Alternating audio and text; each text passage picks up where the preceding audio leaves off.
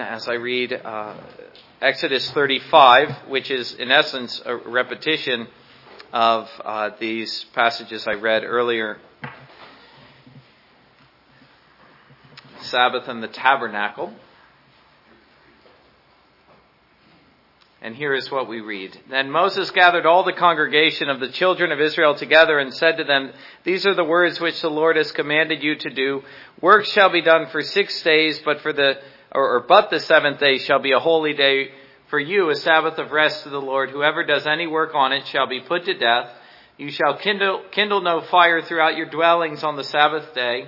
And Moses spoke to all the congregation of the children of Israel, saying, This is the thing which the Lord commanded, saying, Take from you, take from among you an offering to the Lord. Whoever is of a, of a willing heart, let him bring it as an offering to the Lord. Gold, silver, and bronze, blue, purple, and scarlet thread, fine linen and goat's hair, ram skin dyed red, badger skins and acacia wood, oil for the light, and spices for the anointing oil and for the sweet incense, onyx stones, uh, and stones to be set in the ephod and in the breastplate. All who are gifted artisans among you shall come and make all that the Lord has commanded, the tabernacle, its tent, its covering, its clasps, its boards, its bars, its pillars, and its sockets, the ark and its poles with the mercy seat, and the veil of the covering, the table and its poles, all its utensils, and the showbread, also the lampstand for the light, its utensils, its lamps, and the oil for the light,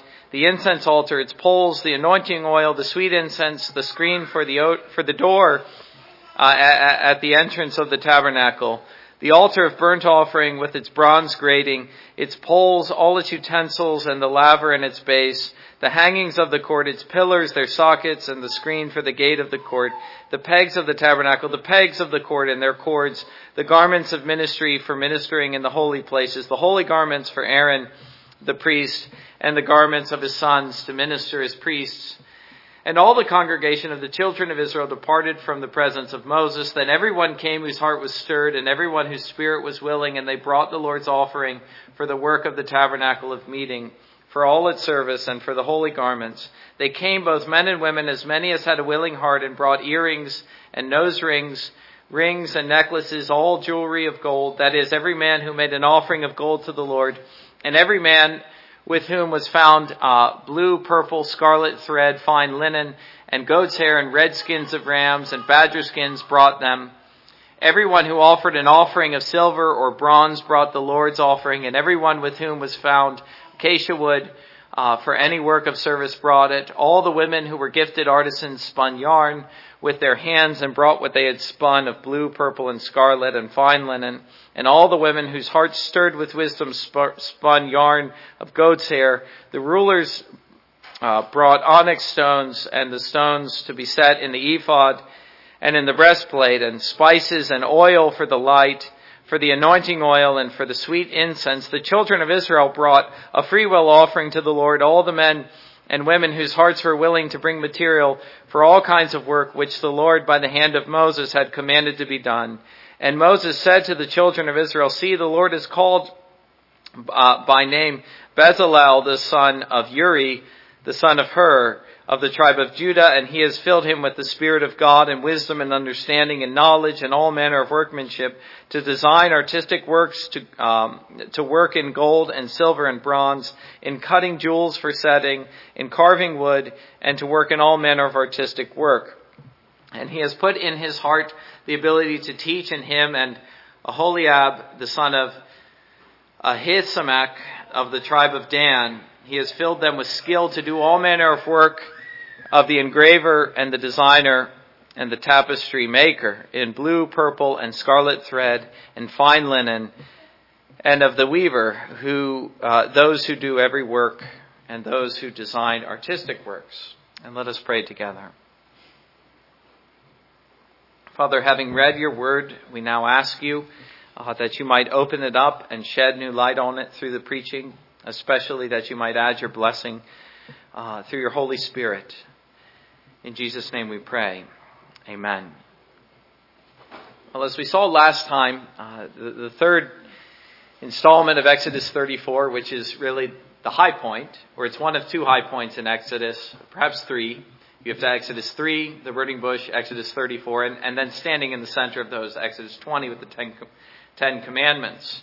Uh, but, but following that, the, the shining face of Moses is the third episode in chapter 34. We, we return to, to simply uh, the giving uh, of the law in this detailed way.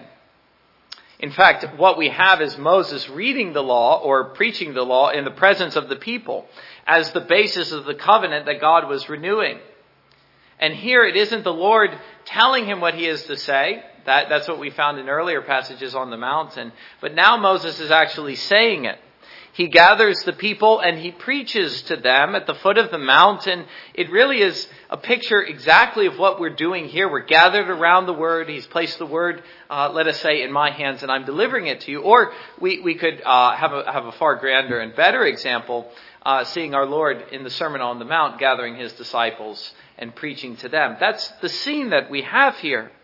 And so we find in verses uh, 1 through 19 uh, Moses, the preacher of God and the people responding to that sermon in verses 20 through 29 with eager obedience, and then with a final note concerning who the master builders were to be in verses 30 through 35. Now, those are the three points of the passage. Those will not be the three point, points of the sermon. I want to draw out, uh, as I often do, the main points of significance from those things. And the first thing we see uh, is Moses' sermon. And the focus of his sermon, not surprisingly, is upon worship. And in particular, the day of worship and the place of worship. Uh, the, the day of worship was the Sabbath day. The place of worship was to be the tabernacle.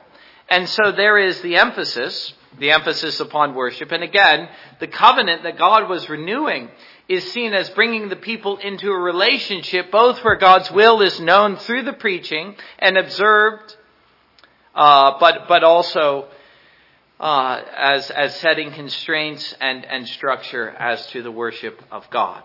That is the purpose of the covenant. And so, uh, to that end, we see that uh, God does not leave us in the dark as to how it is He would be worshipped.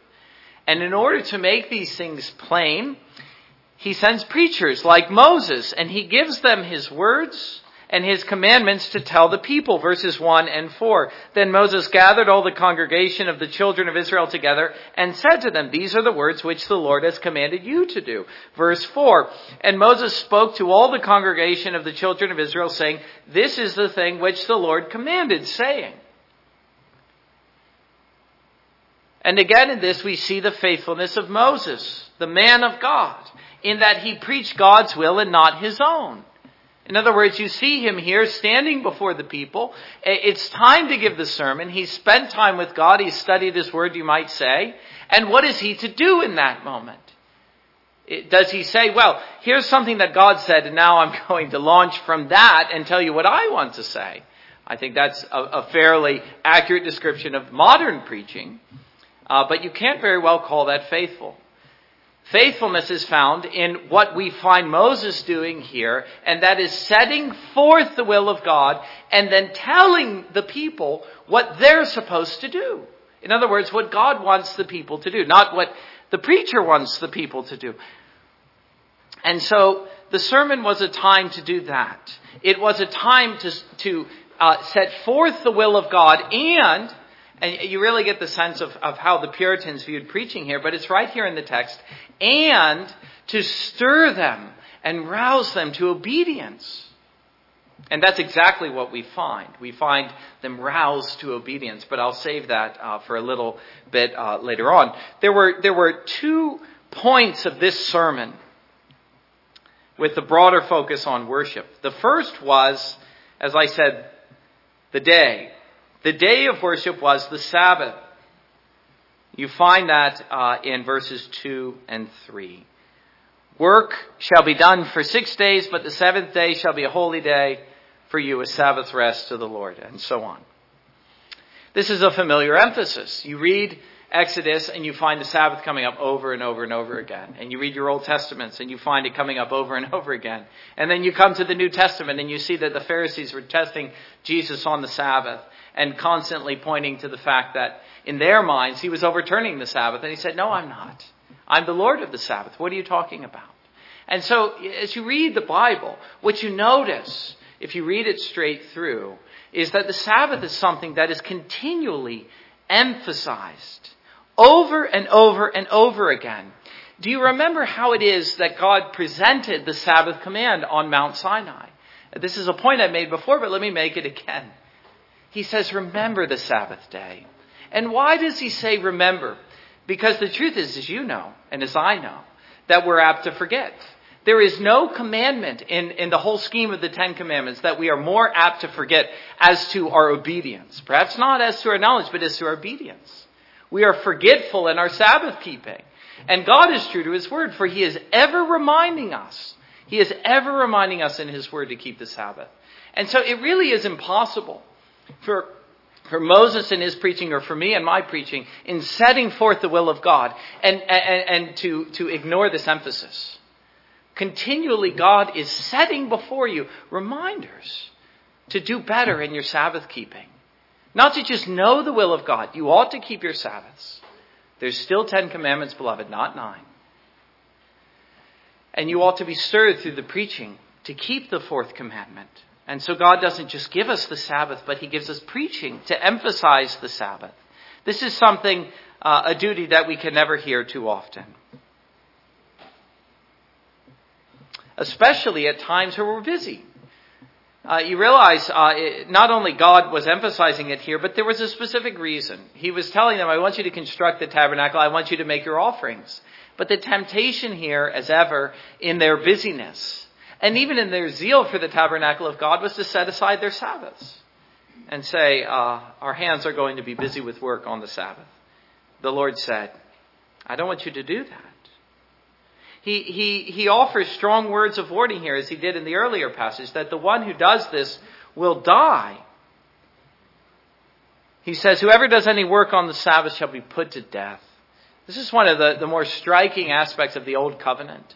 There was a sternness to it that we don't find in the New Covenant. Don't think of God as easy in the, in the, new, in the New Covenant. If you do, then you might want to read about Ananias and Sapphira. But, uh, but, but you see there was a, a special severity to the law. And sometimes we think because that severity is removed with respect to the Sabbath, that the Sabbath itself is removed. Well, don't do that. But, but we do realize that in this economy, the old covenant, that people were put to death for Sabbath breaking. In fact, uh, I, I don't know where it is uh, in the scheme of the Pentateuch, or at least I don't remember now, but there, there, there is an incident where a man is put to death for gathering sticks on the Sabbath.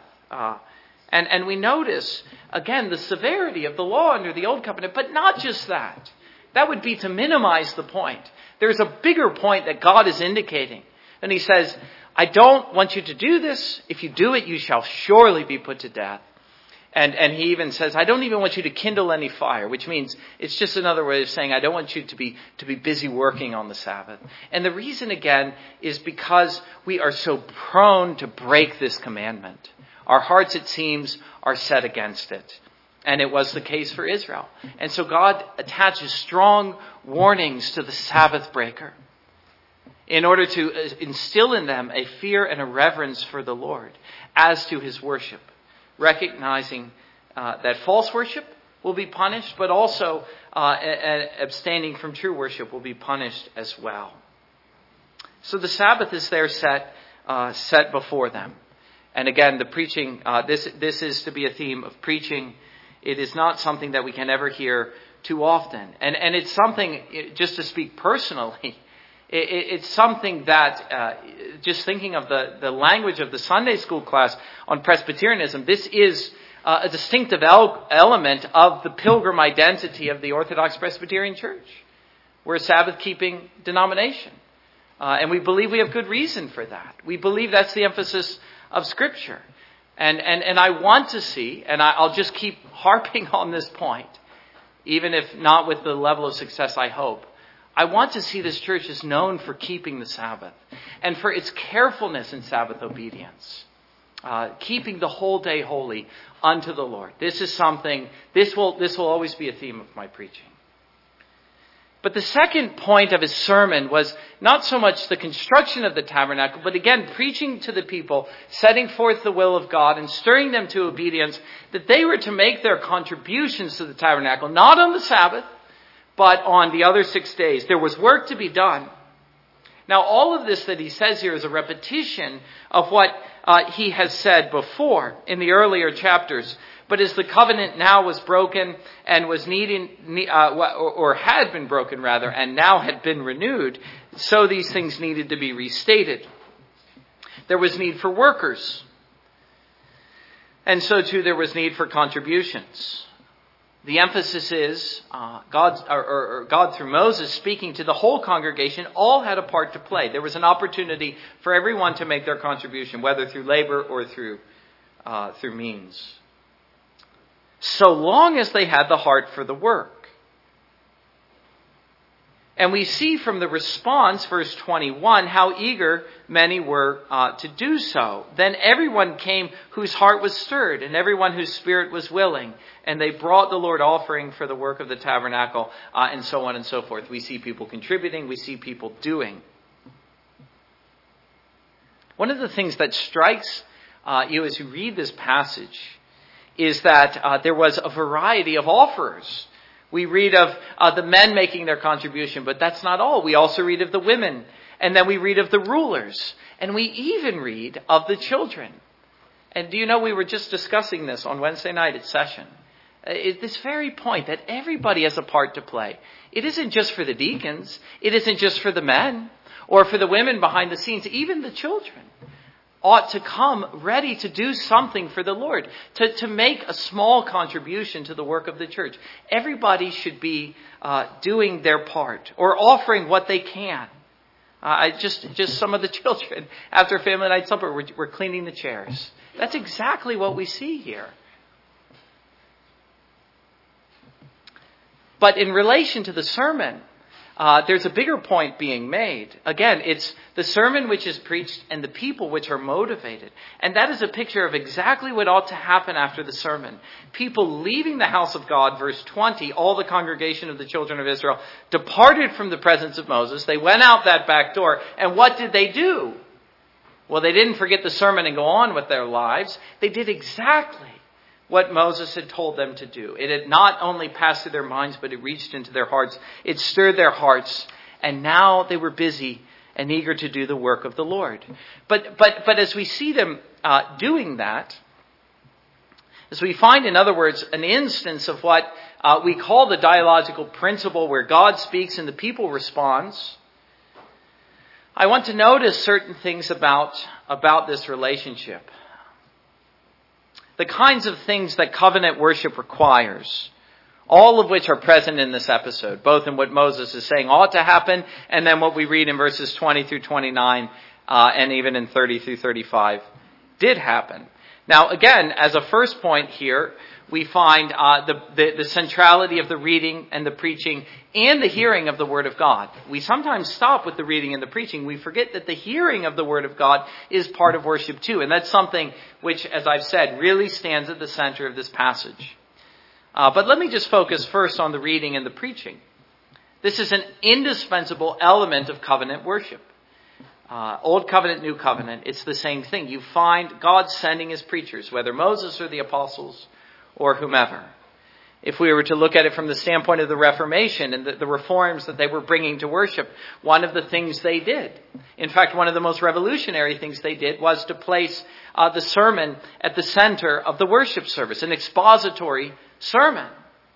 In fact, from their perspective, and this is certainly biblical, you couldn't even call a worship service worship without a sermon that everyone could hear and understand. These services in Latin that they were holding were no good. The, the purpose of worship, or one of the many purposes of worship, is that God's will might be made known. Not only with regard to worship itself, but also what God would have us to do once we leave the hour of worship. And so this is, a, uh, this is absolutely essential to the whole picture of what God is looking for, of what He expects of us. If the better part of the service is devoted to the sermon, let us see why that is. And let us realize, as we see here, that the preaching is one thing, but so too is the hearing and the putting into practice. The sermon has done nothing until it has stirred our hearts to obedience. But that is only one part of the picture. There are many other things which uh, is required if covenant worship is to occur. Obviously, the first emphasis of Moses' sermon is the Sabbath. One of the things that you will notice if you were to read our directory of worship is not just the importance of public worship, but the importance of our Sabbaths. That God has given us the Sabbath as a day to worship Him. That's its primary purpose, as a day of rest and worship. It doesn't, in other words, view these as two separate ideas, but as two ideas which are intimately related. Again, I, would, I will say God gave us our Sabbaths in order to worship Him as two sides of the same coin, and as uh, one is an indispensable element to the other. If you take away the Sabbath, where do you leave room for worship? Covenant worship. But one of the oddest features of of, uh, of modern Christianity is that these two ideas have been totally disassociated. And, uh, and you have very little sense left of what I've been calling covenant worship. That is not the emphasis of Scripture, nor is that, again, uh, as, as, as I've been pointing out, uh, the emphasis of our directory of worship. I'm going to actually read from it uh, in a little bit. Returning to the idea of preaching, we see faithfulness in the preaching, but then a willing heart in the hearing and the doing. In other words, one of the things that I would notice from this passage is we often talk about the faithfulness of the preacher. A, he's a faithful preacher. He preaches the word of God. Or it's a faithful church. But whenever we say it's a faithful church, we're talking about the preaching. But, but I don't think that is an adequate definition of what a faithful church is. That's only half of the equation. You have to have faithful sheep. People have to be faithful in doing the word of God. Then you have a faithful church. And that's what we have a picture of here. Again, the covenantal structure of worship. God making his will known, but we have to do it. We have to be faithful in doing the will of God. That is certainly a point which is being underscored here. The faithful hearing and doing of the will of God. That's the thing that stands out, I think, to me more than anything else in this passage. You notice the emphasis of Moses' sermon. Whoever is of a willing heart, let him bring his offering to the Lord, verse 5. And we see that many had such a heart, verse 21. We have the idea here of the free will offering. God, through the preaching of Moses, was not compelling the people to act. He was inviting them to do so out of their own sense of goodwill and thanksgiving to the Lord, and out of a desire to see the worship of God prosper. This is the same principle that you find in the New Covenant and in the New Testament. God does not make rules as to what is offered. He leaves it to the, to the discretion of the offerer uh, with, with the caveat that we ought to give according to what we are able and with a cheerful heart, as unto the Lord. Giving in the New Testament is not so much seen as, as law, but as a grace. 2 Corinthians chapter 9 verses 6 through 8. I've been summarizing those verses, but that's what you have here in the preaching of Moses. I don't even want you to bother unless you want to do it, God is saying. And we see that each who gave, whether it was rulers, men, women, skilled workers or unskilled workers, children, they gave as he or she could. There was a great variety in the contribution. I don't need to read it here, but if you read through it, that's the sense that you give, or, or that you get. Some gave this, another gave that. Some did this, another did that. But it was all alike pleasing to the Lord, who minds not so much the quality of the offering as the disposition of the heart in the offerer. The small contribution of the child was every bit as much as pleasing to the Lord as the skillful work of the artisans, so long as they were acting in faith. He loves the widow's two mites more than the Pharisees who gave out of their abundance and only to be seen by men. That is ever the principle. But this also leads uh, to another point, and that is that there is something for all to do. Even the children, again, can and ought to make their contribution. No one is excluded in the work of worship and Christian, uh, Christian gathering and assembly. God delights in the service of all, and he despises none who come with a ready and a willing and a cheerful heart. This is, again, the emphasis we find in the New Testament. In 1 Corinthians chapters uh, 12 through 14, for instance, the Spirit giving, giving sovereignly according to His will, distributing gifts. Not, not all have the same gifts, but all have something. Each has some gift and some ability and some contribution to make according to his faith. And so God fills our hands and he fills our hearts, if only that we might give unto him, which is what he did here. For what they gave unto the Lord, if you read the descriptions, the fine linen, the fine uh, material for the tapestry, the gold, and so on, the stones, these were the very things that they plundered from the Egyptians. They were enriched in the Exodus, but not in order merely to fill their hands, but, but, but rather to fill their hands that they might make their contribution to the Lord. When God causes us to abound, beloved, as He did Israel here, He often has an eye to prospering His church. And yet we also see that uh, not all did so all depart, verse 20. They all leave the sermon together, but not all returned, verse 21. Only those who had a willing heart. And God would ask no less or no more. And so we imagine that for as many as came willingly and eagerly to serve the Lord, there were some and perhaps many who stayed in their tents, holding on to what they had brought up from Egypt. Their concern was for their own personal and temporal prosperity, not toward minding the worship of God. And I can think of no better way to describe the modern, or the average, uh, rather, the average professing Christian in America today. Matthew Henry says, Many, there are many who are for true religion provided it be cheap and will cost them nothing. Next, we see that the work of the Lord, uh, or, or the work rather of the people that the Lord was calling the people to, was a skillful work. In other words, it was not a careless work, but a careful one. It was done according to the plan that He had given them, and that it called for skill. It called for the skill of the artisans and of the women, and so on. We might just ask ourselves very simply, by way of application, are we sure the same can be said of today's worship of God? Is it a skillful work? Are we really giving our best and our all? It was also spiritual work. We can't miss this. This comes out at the end in the calling and, uh, and the equipping of these two men. Let me read it just to be sure I don't get it wrong.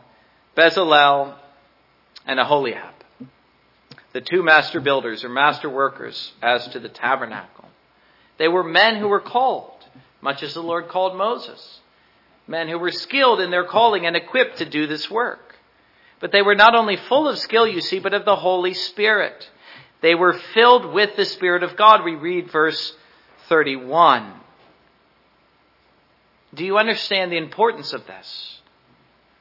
Especially that these two men should be men of the Spirit. It's because they were set up as the leaders of others in the building of the tabernacle. And those that lead others and teach them must be full of the Spirit when the work is a spiritual one. For they are called to a spiritual work and are to lead others in spiritual service. Worship is not something that occurs on the earthly plane. It is something that brings man into the heavenlies. And that was true even in the Old Covenant. It was a transaction between man and God. And if we are not led in worship by men who have something of heaven already in their hearts, the people will, will suffer for the want of spirituality in their ministers. But as a final point, we might also notice, and we are looking again at the kinds of things that worship requires. There is good order in the church. We find that in Corinth. We find that again as a Presbyterian distinctive, but it really ought to be present in every church, and so it was present in this church too. The good order of the church. The way that you find the good order is in the division of labor. If you read this passage again with this point in mind, you'll see it. It's unmistakable. They were careful. It was not a chaotic work, it was an orderly work. You see it in the offerings and in the building, but you, spe- you especially see it in the way, and this is something you find in the church today, that God set these two men over the work. He appointed leaders, or perhaps we could call them elders. These master workmen to do first the more difficult work, but then also to direct others in the lesser work, teaching them how to do it. That's something that you find in verse 34. And he put, and he has put in his heart the ability to teach. You see, not just to work, but then not be bothered by others, but to lead them, and in leading them, to teach them. For as Matthew Henry says, pointing to a good biblical principle of biblical leadership, those who rule should teach. And that is a good rule to follow. It's the, it's the rule that's laid down in the New Testament. That elders are to rule, but in their rule they're to be apt to teach. They must not seek, in other words, to direct others when they do not labor to teach them first. This is precisely the picture here. It is the picture in the New Testament, and it ought to be the rule of every church. Those who rule are to teach. And so those are the things we see. But having noticed these things, and seeing all the care that must go into God's worship, let our rule be this five points of application, five commitments that uh, I am calling you to. The first rule being that we will go no further and no shorter than God's word requires, which is just to state what we call the regulative principle of worship. When God's will is made known, let us be sure to do it. No less, no more. Number two, that we will eagerly give ourselves to the work. Let all who have a willing heart come. But uh, by all means, in coming, let us come with eager hearts to do cheerfully and heartily the work God is calling us to do. There's all the difference in the world in a joyful and a cheerful worshiper and one whose heart isn't in it. And believe me, I see it. Number three, that we will observe good order in the church always, and that we will devote our greater care and our best skill, or excuse me, our greatest care and our best skill in the worship of God. This is not a secondary concern, this is a primary concern.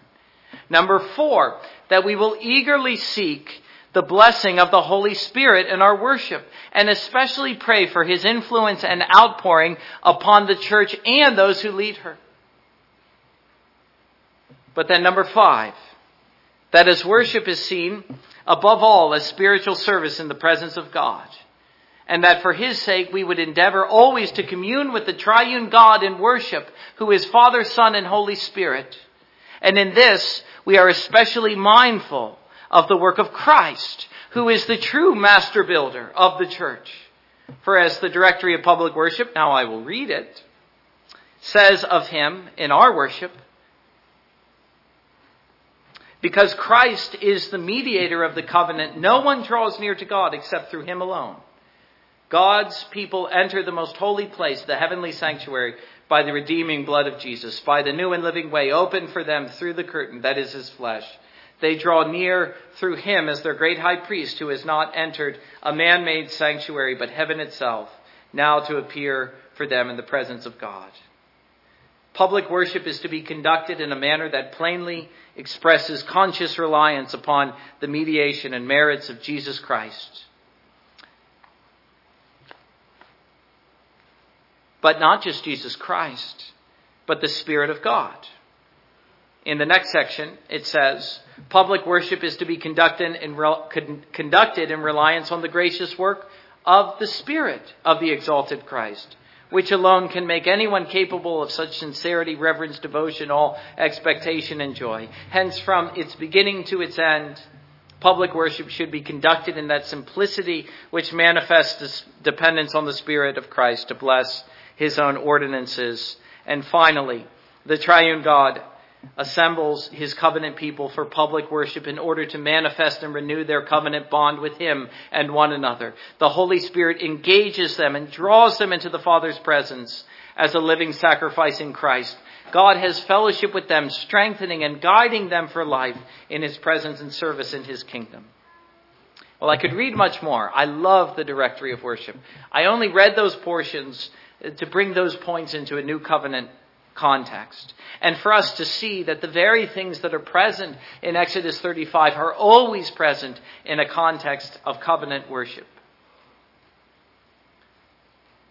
Only as we find ourselves now in the new and greater covenant, one which is perfected by the greater work of Christ in his death and in pouring his Spirit upon the church, we see that we are better equipped than they to do the same things. And he, in doing this, did it to the same effect, that he might build his church.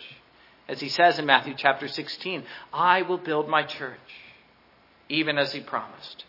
And there God's people might be found worshiping him at his command, offering spiritual service and spiritual sacrifices of praise, all to the glory of God. Such is a view of worship we find in Scripture, and may we find it here in this place as well. Amen. And let us respond now to God's word by standing together and singing hymn number 250.